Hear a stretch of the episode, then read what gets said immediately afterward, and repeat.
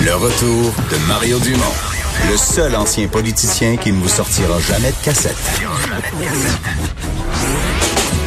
Mario Dumont et Vincent Dessureau. Cube Radio. Alors, euh, dans les problèmes qui viennent avec la belle saison, qui viennent ou qui viennent pas, il y a des saisons euh, pires que d'autres, là, euh, il y a les feux de forêt.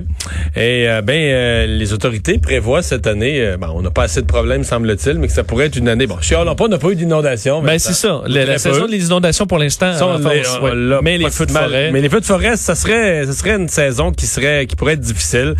Stéphane Caron est coordonnateur aux communications. Il y a la prévention à la SOP-feu. Bonjour, Monsieur Caron. Bonjour. Qu'est-ce qui vous fait, euh, à ce moment-ci, regarder le portrait avec un peu d'inquiétude, là?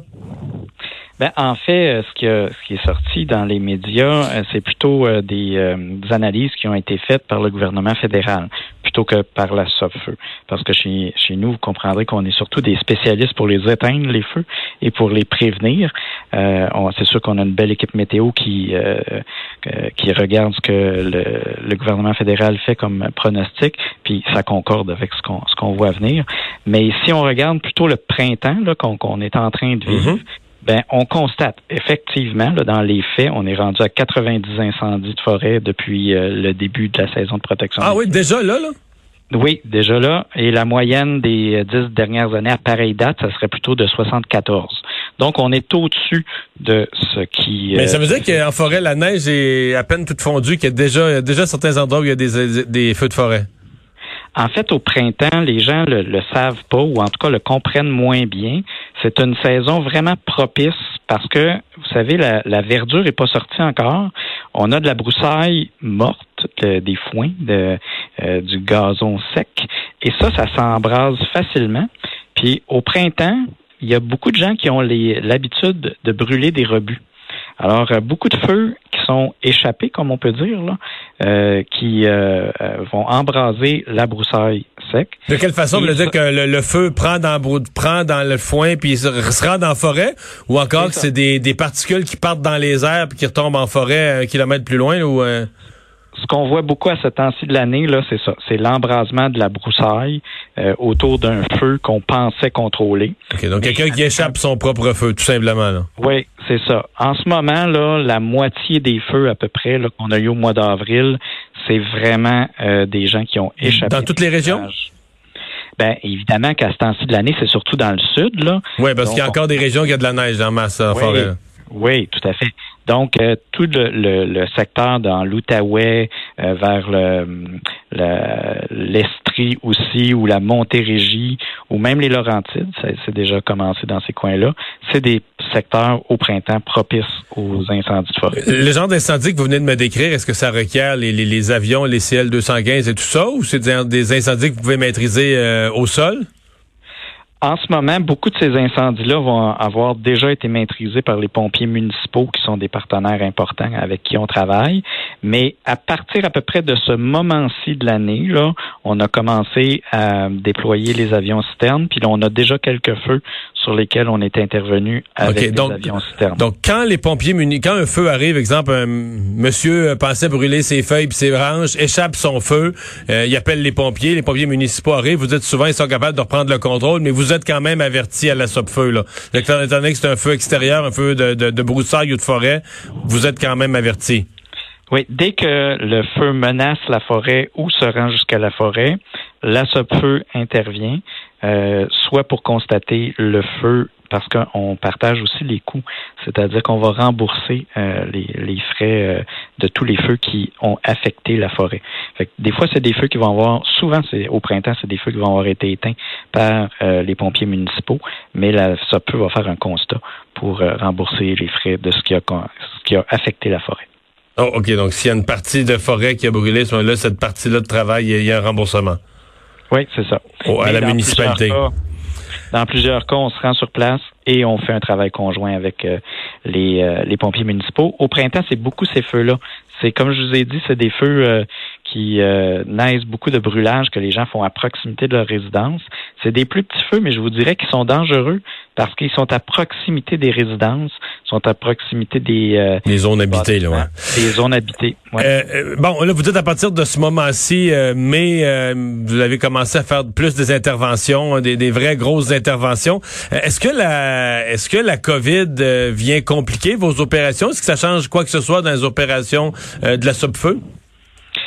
Bien, évidemment que ça complique beaucoup nos opérations cette année parce que, comme toute autre organisation, on doit appliquer les mesures euh, euh, prescrites par la santé publique, notamment au niveau de la distanciation sociale. Vous comprendrez que éteindre des feux de forêt, euh, ça se fait pas en télétravail à la maison. On a beaucoup de gens à la SOPFEU en ce moment qui font du télétravail, mais c'est plus le travail administratif.